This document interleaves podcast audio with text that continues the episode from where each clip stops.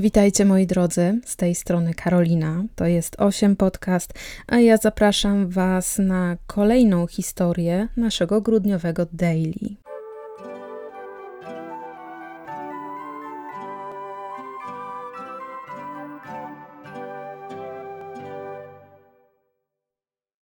Dzisiejszy niechlubny bohater to Harvey Glatman. Mogłabym się pokusić nawet o takie stwierdzenie, że był on takim Rodneyem Alcalą, ale kilka dekad wcześniej, ponieważ Harvey urodził się 10 października, czyli był zodiakalną wagą roku 1927 w Nowym Jorku i urodził się w rodzinie szanowanych, przyzwoitych i ciężko pracujących ludzi.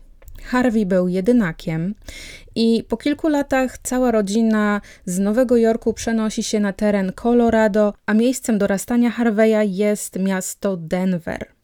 Jako dziecko był raczej typem samotnika. Często zdarzało mu się wpadać w takie niekontrolowane szały złości.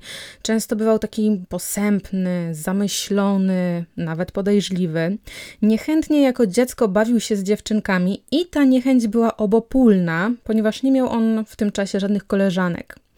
Rówieśnicy wyśmiewali się z jego niezręczności, z jego nieśmiałości, z jego uszu, które według nich były jak e, uszy dzbana, dzbanu, z tego, że nie dowidział, że miał nerwowe tiki oraz z tego, że się jąkał.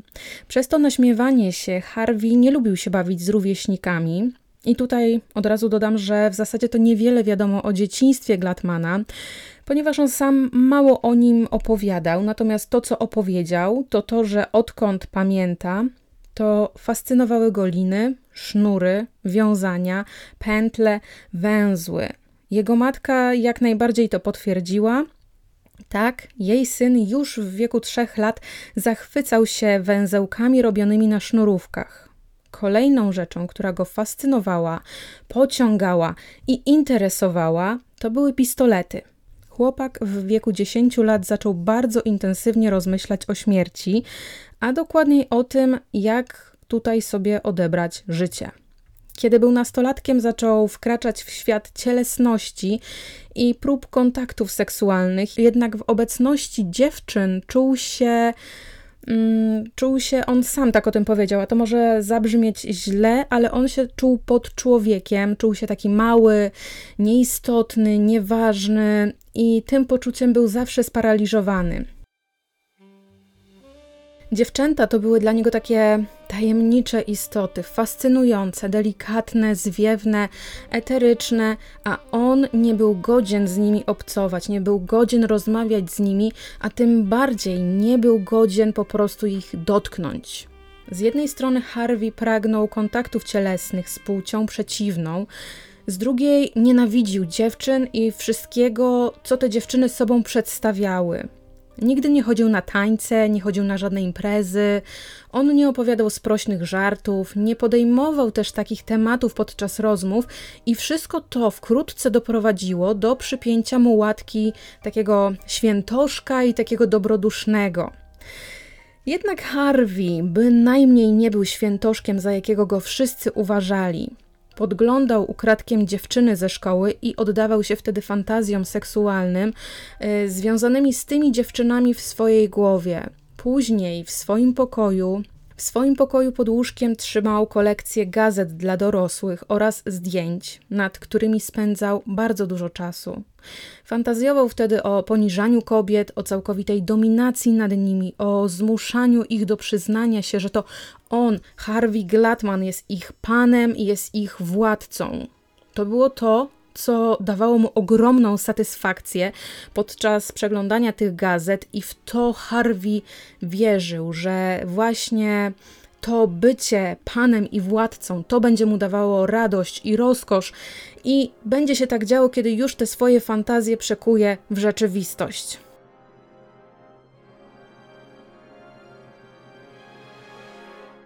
Harvey ma lat 17, kiedy znajduje pistolet i od tego momentu zaczyna grasować ciemną nocą, ciemnymi uliczkami Denver i straszy spacerujące młode kobiety. Kiedy taka kobieta znalazła się w odosobnionym miejscu, on przypadał do niej jak jastrząb do swojej ofiary i przystawiał lufę pistoletu w okolice żeber, po czym kradł na przykład torebkę albo portfel.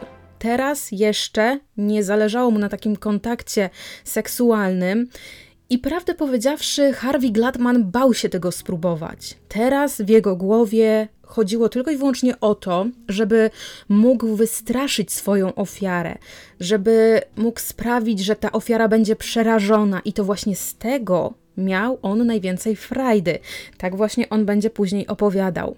Pierwszy raz aresztowany został pewnej majowej nocy w roku 45. Tej nocy patrzył z ukrycia, jak pewna kobieta rozbiera się w swoim domu, gasi światło i idzie spać. Harvey włamuje się do jej mieszkania, wchodzi do sypialni przez okno i myśli, że jest sam. Jednak w tym mieszkaniu w sąsiednim pokoju była druga kobieta, która krzyknęła i tym samym spłoszyła napastnika. Policjanci, którzy zjawili się wkrótce na miejscu, znaleźli Glatmana chowającego się w krzakach niedaleko domu. I tak Harvey został aresztowany i oskarżony o napaść z bronią w ręku. Rodzice nastolatka myśleli, że policjanci popełnili błąd, straszliwy błąd i wpłacili za swojego syna kaucję. I w lipcu, kiedy to Harvey czekał na proces, zwabił do samochodu młodą dziewczynę i wywiózł do kanionu u podnóża gór Rocky Mountain. Dziewczyna miała na sobie letnią przewiewną sukienkę bez rękawów, a on kazał jej się położyć na ziemi, po czym związał jej nogi i ręce liną, tym samym uniemożliwił jej ucieczkę. A potem przez całą noc po prostu jej się przyglądał, przyglądał się jej z różnych pozycji. Najczęściej kucał nad nią, i czerpał, i czerpał taką ogromną satysfakcję z tego, że dziewczyna płacze, że dziewczyna jest przerażona, że dziewczyna błaga. Nie dotykał jej, nie skrzywdził jej fizycznie, on po prostu rozkoszował się faktem, że tak spętana jest ona całkowicie pod jego kontrolą, pod jego władzą. To mu wystarczyło wtedy. Nad ranem zakneblował swoją ofiarę i ukrył ją w krzakach.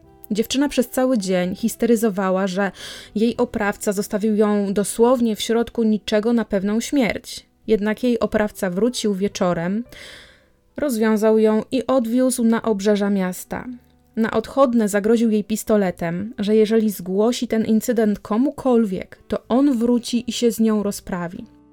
Jednak zaginięcie dziewczyny już zostało zgłoszone przez jej rodziców, więc do Harveya bardzo szybko zapukali śledczy. No i nastolatek przyznał się do swojego uczynku, jednak dziewczyna odmówiła podejmowania w sprawie dalszych kroków, obawiając się większego rozgłosu i tego, że będzie wytykana palcami. Ja tylko przypomnę, takie były czasy. W grudniu 1945 roku Glatman został skazany na od roku do pięciu lat pozbawienia wolności. Swoją karę miał odsiedzieć w więzieniu stanowym w Canyon City. Fakt, że był posłusznym więźniem i nie sprawiał większych problemów, doprowadził go do zwolnienia z odsiadki po zaledwie 8 miesiącach. Po wyjściu na wolność zdecydował, że zacznie on nowe życie w Nowym Jorku. Rodzice pobłogosławili swojego jedynaka i ten wyruszył przed siebie w drogę. Jednak krótko po dotarciu na miejsce w sierpniu 1946 roku zaczaił się w krzakach na parkingu w parku miejskim. Ten park mieścił się w Yonkers i zaatakował samotną kobietę. Nie zauważył jednak, że za tą kobietą szedł jej partner, z którym Glatman chwilę się siłował, po czym zadał mu cios nożem w ramię i uciekł. Uciekł z torebką kobiety. Tydzień później artykuł o tajemniczym napastniku ochrzczonym przez prasę jako Phantom Bandit widniał w gazecie w Albany. Sprawca napaści śledził młode kobiety, które w nocy wysiadały z autobusów w odludnych dzielnicach miasta. Napastnik groził im pistoletem, że jeśli będą krzyczeć, to on pozbawi je życia, po czym kradł ich torebki i uciekał. Wielu funkcjonariuszy po cywilu, mm, czy też w cywilu, jeździło ostatnimi kursami autobusowymi i akcja ta wkrótce przyniosła owoce. 18-letni Harvey Glatman został aresztowany. Szybko okazało się, że jego broń była zabawką. Tak więc dostał karę od 5 do 10 lat pozbawienia wolności za rabunek. Wyrok swój zaczął odsiadywać w placówce poprawczej w Elmira w październiku 46. W 1948 roku Harvey Gladman został przeniesiony do The Sing Sing, czyli zakładu karnego mieszczącego się około 48 km na północ od Nowego Jorku nad brzegiem rzeki Hudson. Harvey w więzieniu zachowywał się wzorowo, tak więc po odsiedzeniu minimalnego wymiaru wyroku został zwolniony warunkowo w roku 51. Warunkiem jego wyjścia jest to, by mężczyzna poddał się leczeniu psychiatrycznemu oraz ma być przebadany przez trzech różnych psychiatrów.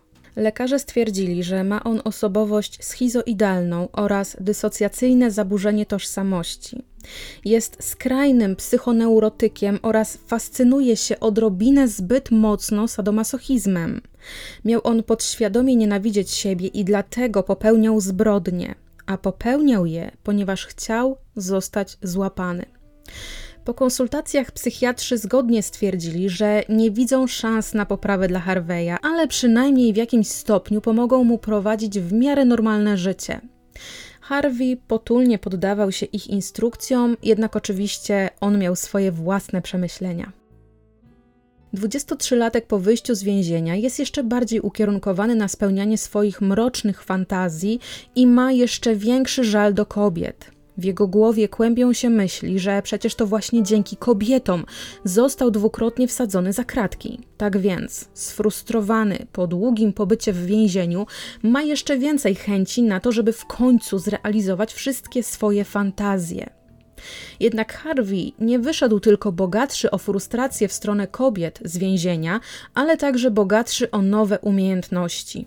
W Sing Sing został gruntownie przeszkolony w temacie serwisowania sprzętu radiowo-telewizyjnego. Wyszedł także bogatszy o postanowienie, że już nigdy więcej nie trafi za kratki przez żadną kobietę. Po wyjściu na wolność Harvey wraca do swoich rodziców i zamieszkuje w Denver. W roku 1952 umiera ojciec Glatmana. Synowi w spadku zostawia dwudrzwiowego Dodge Coupe z roku 1951. Ponieważ Harvey nie ma zbyt wielu przyjaciół, to najwięcej radości daje mu jeżdżenie tym samochodem po ulicach miasta, ponieważ kiedy tak przemierzał drogę, czuł się niepokonany, czuł się, że ma w sobie tę moc, Śmierć ojca wprawiła go jednak w ogromne przygnębienie i młody mężczyzna bardzo dużo rozmyśla o śmierci. Te rozmyślania doprowadzają go pewnej nocy do zamknięcia drzwi garażu i odpalenia samochodu. W ostatniej jednak chwili zmienia zdanie i jedynie ból głowy towarzyszy mu następnego dnia. Kilka dni później Harvey kupuje pokaźny zapas tabletek nasennych, jednak także z nimi nic nie robi i szybko pozbywa się swojego zakupu. Mieszka on w domu z matką i robi w zasadzie to, co do niego należy. Pracuje dorywczo jako serwisant sprzętu RTV, regularnie zgłasza się do swojego kuratora, trzyma się z dala od kłopotów.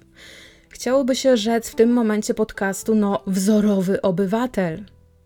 Jednak gdyby był wzorowym obywatelem, to dalsza historia już nie miałaby sensu i tutaj musiałabym zakończyć. Jednak we wnętrzu Harveya wszystko się kotłuje i bozuje i jego fantazje dosłownie wylewają się każdym możliwym otworem z jego wnętrza. Jednak odsiadka w Sing Sing daje mu taką nauczkę, że Harvey bardzo mocno kontroluje te swoje popędy.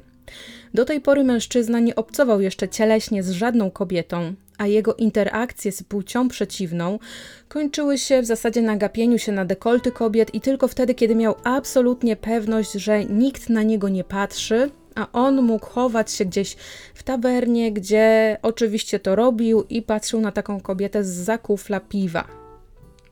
Bardzo często śledził dziewczyny swoim dodżem, jednak nigdy nie wchodził z nimi w żadną interakcję, nie wchodził też w żadne interakcje z mężczyznami, jeśli absolutnie nie musiał. Natomiast Harvey odkrył sposób na jeszcze lepsze pielęgnowanie swoich fantazji, a nazywał się ten sposób Nutrix, a jego właścicielem był niejaki Irving Clough.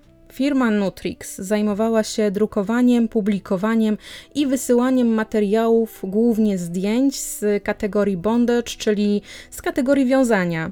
Materiały miały docierać do potencjalnych klientów drogą wysyłkową i w takiej szczególności te materiały się znajdowały w gazetach 18, i gazety te oczywiście przeznaczone były dla panów. Broszury, jakie firma wysyłała, zawierały około od 20 do 25 zdjęć albo rysunków, na których to przedstawione kobiety były bardzo skąpo odziane, były związane i w sposób taki bardzo zmysłowy poddawały się niewoli. Natomiast te broszury nosiły takie bardzo chwytliwe tytuły, jak na przykład Surowa inicjacja dziewcząt z bractwa. Inny tytuł Lekarka zmuszona do niewoli. Inny tytuł Domina zmienia mężczyznę w dziewczynę. Inny tytuł Mężczyźni w damskiej toalecie. Kiedy się Harvey naoglądał takich broszur, to stwierdził, że w tym roku Święta przyszły wcześniej. I bardzo szybko zapisał się na listę wysyłkową firmy Nutrix Irvinga Klawa. I nie tylko się zapisał, ale był też prawdopodobnie najbardziej aktywnym klientem tejże firmy, ponieważ każdego zarobionego centa przeznaczał na kolejne gazety, które trzymał w dużej skrzyni. E, to była skrzynia na narzędzia, a skrzynia ta stała pod jego łóżkiem. Skrzynię otwierał nocami i oddawał się fantazjom. Wiązania, które widział na modelkach, odtwarzał przed lustrem na sobie.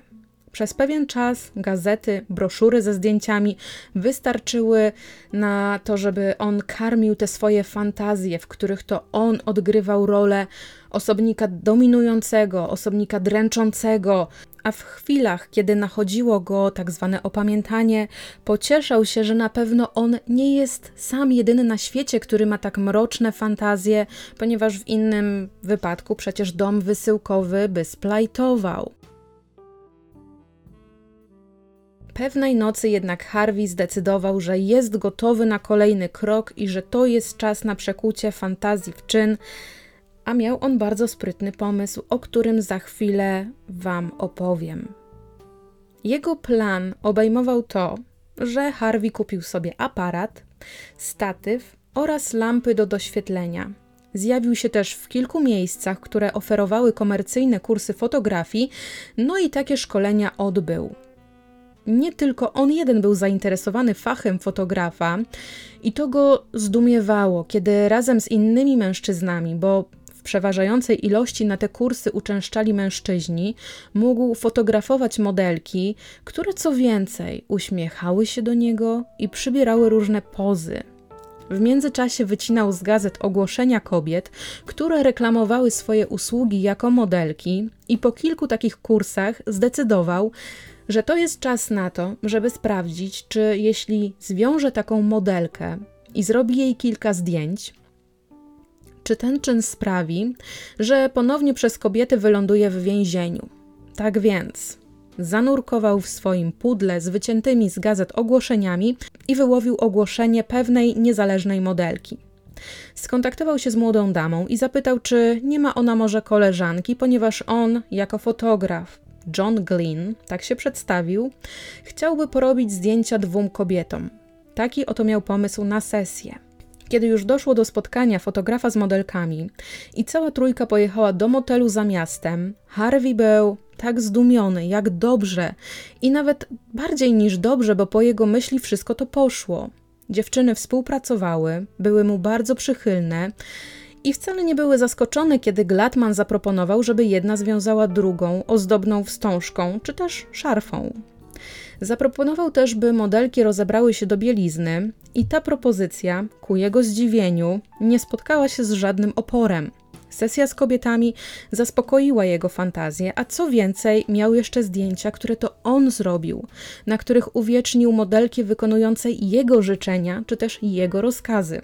To rozpaliło jego fantazję dosłownie do czerwoności. Jednak ponieważ Harvey podejrzewał, że jego kurator no nie spojrzy przychylnie na to nowe hobby swojego podopiecznego, to zdecydował, że nie będzie zbyt często fotografował kobiet i będzie działał raczej po tej bezpieczniejszej stronie prawa. Jeśli spotykał się z dziewczynami, a one stanowczo odmawiały wiązania, czy, czy to przy pomocy sznurka, czy to przy pomocy wstążki, no to on odstępował od tego pomysłu i sesja kończyła się na aktach, ewentualnie jakichś zdjęciach w bieliźnie. Do końca swojego zwolnienia warunkowego Harvey był bardzo ostrożny w karmieniu swoich fantazji. Nadal zamawiał broszury i magazyny od Irvinga Klawa, umawiał się na sesje fotograficzne, a jego warsztat z każdą kolejną sesją był coraz lepszy i lepszy. zagłębiał się w lekturę dzieł Markiza de Sade, aż wreszcie w październiku 1956 roku zakończyła się jego kara 10 lat więzienia i oficjalnie Harvey był wolnym człowiekiem i nie musiał mieć już nadzoru kuratora. I jako wolny człowiek mógł wreszcie wyjechać z Denver. A ponieważ naczytał się w magazynach, które kupował, że w Hollywood jest ogromna ilość pięknych modelek, tak więc stwierdził, że to właśnie w stronę stolicy filmu skieruje swoje kroki. Matce powiedział, że chciałby uczcić fakt, że jest wolnym człowiekiem, wyprawą przez całe Stany Zjednoczone, na co jego kochająca matka przystała i nawet wsparła syna finansowo, żeby mu było dobrze w trasie. Oczywiście to nie miała być tylko wycieczka dla Glatmana, ale także podróż za pracą.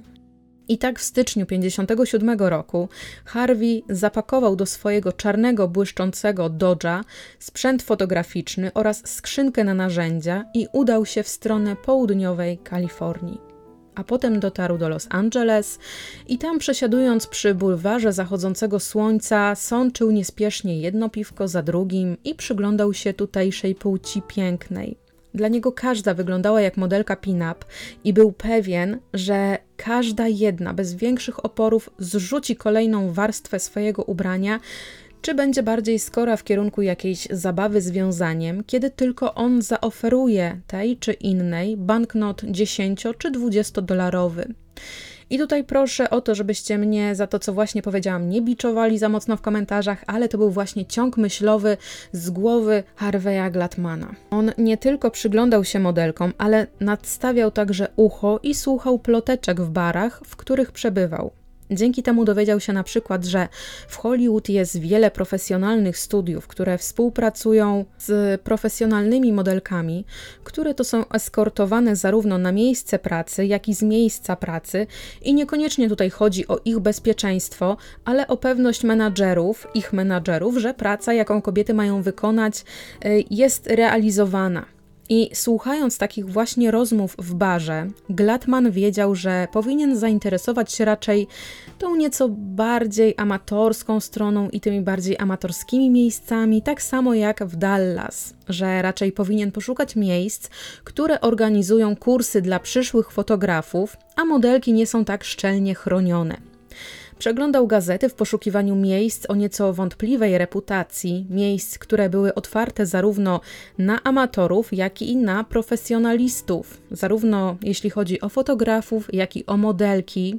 Szukał takich miejsc, które oferowały nawet możliwość wypożyczenia sprzętu fotograficznego dla początkujących fotografów. I czytając ogłoszenia tych miejsc, Harvey podejrzewał, że wielu właścicieli robi zdjęcia no nie do końca ubranym dziewczynom, żeby później w zaciszu własnych domów robić to, co robił Harvey za zdjęciami zrobionymi przez siebie.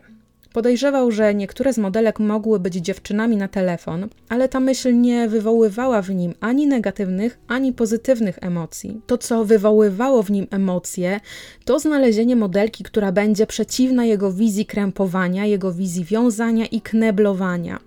Chciał taką kobietę związać siłą, zakneblować i w końcu mieć nad nią władzę totalną, a ona miała być na jego łasce i niełasce. Chciał on fotografować prawdziwy ból, prawdziwy strach, prawdziwe emocje, a nie te, które miał na zdjęciach z Denver. Oczywiście te zdjęcia z Denver nie były złe, ale na tych zdjęciach dziewczyny tylko pozowały na wystraszone. I ten pomysł ewoluował w głowie Glatmana do tego stopnia, że pomyślał, że kiedy już będzie miał przed sobą taką zniewoloną kobietę, to przecież może ją wziąć siłą i dzięki temu przy okazji przeżyć swój pierwszy raz.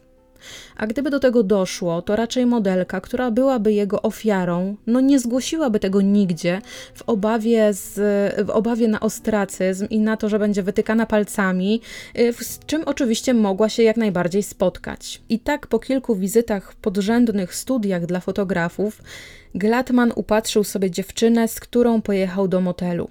Jednak bardzo szybko stracił nią zainteresowanie, ponieważ dziewczyna była zbyt chętna do pracy i zbyt chętna do tego, żeby położyć się z nim do łóżka, po prostu położyć bez żadnych podtekstów, a on chętnej dziewczyny nie szukał. On szukał takiej, którą będzie musiał przełamać. Tak więc to spotkanie zakończyło się dla obojga zrobieniem kilku rutynowych fotek i odwiezieniem dziewczyny do domu. Harvey pomyślał, że świetnym pomysłem będzie podchodzenie do przypadkowych dziewcząt i kobiet na ulicach Hollywood z propozycją robienia zdjęć, ale jednocześnie czytał też o przypadku Edwarda Simona Wajna, który to swoje ofiary wybierał z kolumn z ogłoszeniami artykułów gospodarstwa domowego, które to artykuły kobiety poszukiwały, czyli szukał swoich e, ofiar w gazecie. No i kiedy Wine znajdował ofiary, wybierał kobiety samotne, wtedy wiązał je, napastował w ich własnym domu. Jednak e, Edward został skazany na śmierć w komorze gazowej e, zgodnie z prawem Little Lindbergh i prawo to umożliwiało władzom federalnym ściganie porywacza poza granicami stanu, z którego została uprowadzona ofiara, ale niektóre stany wprowadziły też własne wersje tego prawa. No i prawo Little Lindbergh dotyczyło także porwań, które, odbywało się, które odbywały się w granicach stanu. A w przypadku pana Edwarda Wajna już samo jego wejście do sypialni swoich ofiar kwalifikowało się do zarzutu porwania i tym samym do prawa Lindberga, dzięki któremu został on skazany na śmierć. Także sam pomysł pozyskania ofiar jak najbardziej Harveyowi się podobał. Ale już to zakończenie swojego życia, tak jak Edward, no to podobało mu się mniej. Dodam jeszcze, że w sprawie Wajna ofiar było 7, a o sprawie y, dziecka Lindberga już wcześniej nagrałam podcast, który to znajdziecie pod numerem 8. Wróćmy do Harveya. Harvey postanowił, że nie będzie on działał jak Edward, będzie kontynuował spotykanie się z dziewczynami albo z młodymi kobietami pod płaszczykiem fotografowania. W czerwcu 1957 roku trzydziestolatek wrócił do domu i oznajmił swojej matce, że chce kontynuować ścieżkę kariery w branży naprawiania elektroniki i chce zacząć kurs doszkalający w Los Angeles. Matka nie była zbyt szczęśliwa, że jej syn znowu chce wyjechać na dłużej, ale przyjęła jego decyzję na zimno i Harvey wrócił do Los Angeles, które w jego oczach było miastem jego marzeń. W swojej metalowej skrzyni na narzędzia miał już potężną kolekcję czasopism, broszur, książek o treściach erotycznych, zdjęć. Wszystkie te rzeczy były starannie ułożone w papierowych torbach i starannie posegregowane. W skrzyni znajdowały się także liny, sznury, kneble. Dorobił się już kilku aparatów fotograficznych, wśród których jego dumą i zarazem oczkiem w głowie był aparat Rolly Cord. Obrazu profesjonalnego fotografa dopełniały oczywiście lampy błyskowe, reflektory, statywy, dodatkowe obiektywy, filtry oraz sprzęt, który służył mu do pracy w ciemni. Sprzęt służący mu do pracy jako serwisant RTV zajmował dosłownie ułamek miejsca w bagażniku, a w schowku na rękawiczki mężczyzna trzymał pistolet Beretta kaliber 7,65 mm, który dawał mu wewnętrzne poczucie władzy. W połowie czerwca Harvey wynajął mieszkanie na obrzeżach Hollywood. Nic wystawnego, raczej takie skromne miejsce, ponieważ pierwszy raz w życiu nikt nad nim nie miał władzy, a on czuł się w stu procentach wolny, tak więc postanowił, że najpierw skorzysta z owej wolności. Pieniądze, które dostał od matki, pozwoliły mu nieco odwlec w czasie szukanie sobie pracy. Złożył on oczywiście kilka podań w odpowiedzi na ogłoszenia, jednak ogromną część swojego czasu poświęcał na kombinowanie, jak umówić się z młodą, piękną i bardzo niechętną do bycia wiązania modelką. Zaczął on dzwonić pod numery umieszczone w gazetach przy ogłoszeniach modelek i udało mu się umówić z pewną brunetką o zjawiskowej urodzie. Harvey, kiedy ją zobaczył, to był dosłownie przeszczęśliwy, że jest ona tak idealna i że oto właśnie z nią spełni swoje najbardziej mroczne fantazje. Jednak jego szczęście ulotniło się, kiedy tylko wyciągnął sznur, ponieważ wtedy dziewczynie oczy się zaświeciły i krzyknęła z ekscytacji: O tak, tatuśku, zwiąż mnie, uwielbiam być wiązana. No i tego to Harvey zdał sobie sprawę z tego, że no nie trafił na swoją wymarzoną modelkę i jego zapał mm, spadł bardzo, bardzo, bardzo mocno. Oczywiście skneblował i związał ją, ale widział, że dziewczyna symuluje strach i że no a jego to wcale nie kręciło. Kolejne trzy doświadczenia były dla niego tak samo rozczarowujące. Jedna była dziewczyną pracującą na ulicy, a Harvey nie chciał płacić za jej usługi. Dwie kolejne były tak samo podniecone wizją kneblowania i wiązania jak pierwsza brunetka. No i z każdym kolejnym razem Glatman był coraz bardziej sfrustrowany, On po prostu nie chciał zgody, nie chciał udawanego przerażenia, chciał emocji, chciał władzy, chciał być, by druga osoba była realnie uzależniona od niego i ta wizja zapanowania nad kobietą tak go obezwładniła, że zaczął rozważać wprowadzenie grożenia bronią do swoich sesji. Jeśli nie wiązanie, no to może pistolet wymusiłby na dziewczynie prawdziwe emocje. Postawił też sobie nieco wyżej poprzeczkę. Nie chciał już związać po prostu modelkę, zaczął rozmyślać o tym, jak bardzo byłoby ekscytujące, gdyby zdominował dziewczynę, która uważała się za lepszą od innych.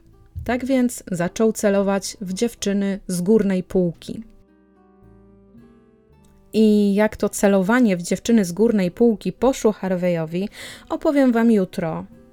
Także na dzień dzisiejszy kończę pierwszą część, a jutro opowiem Wam, co się wydarzyło dalej w życiu Harveya Glatmana. Dziękuję Wam bardzo za wysłuchanie historii i do usłyszenia jutro.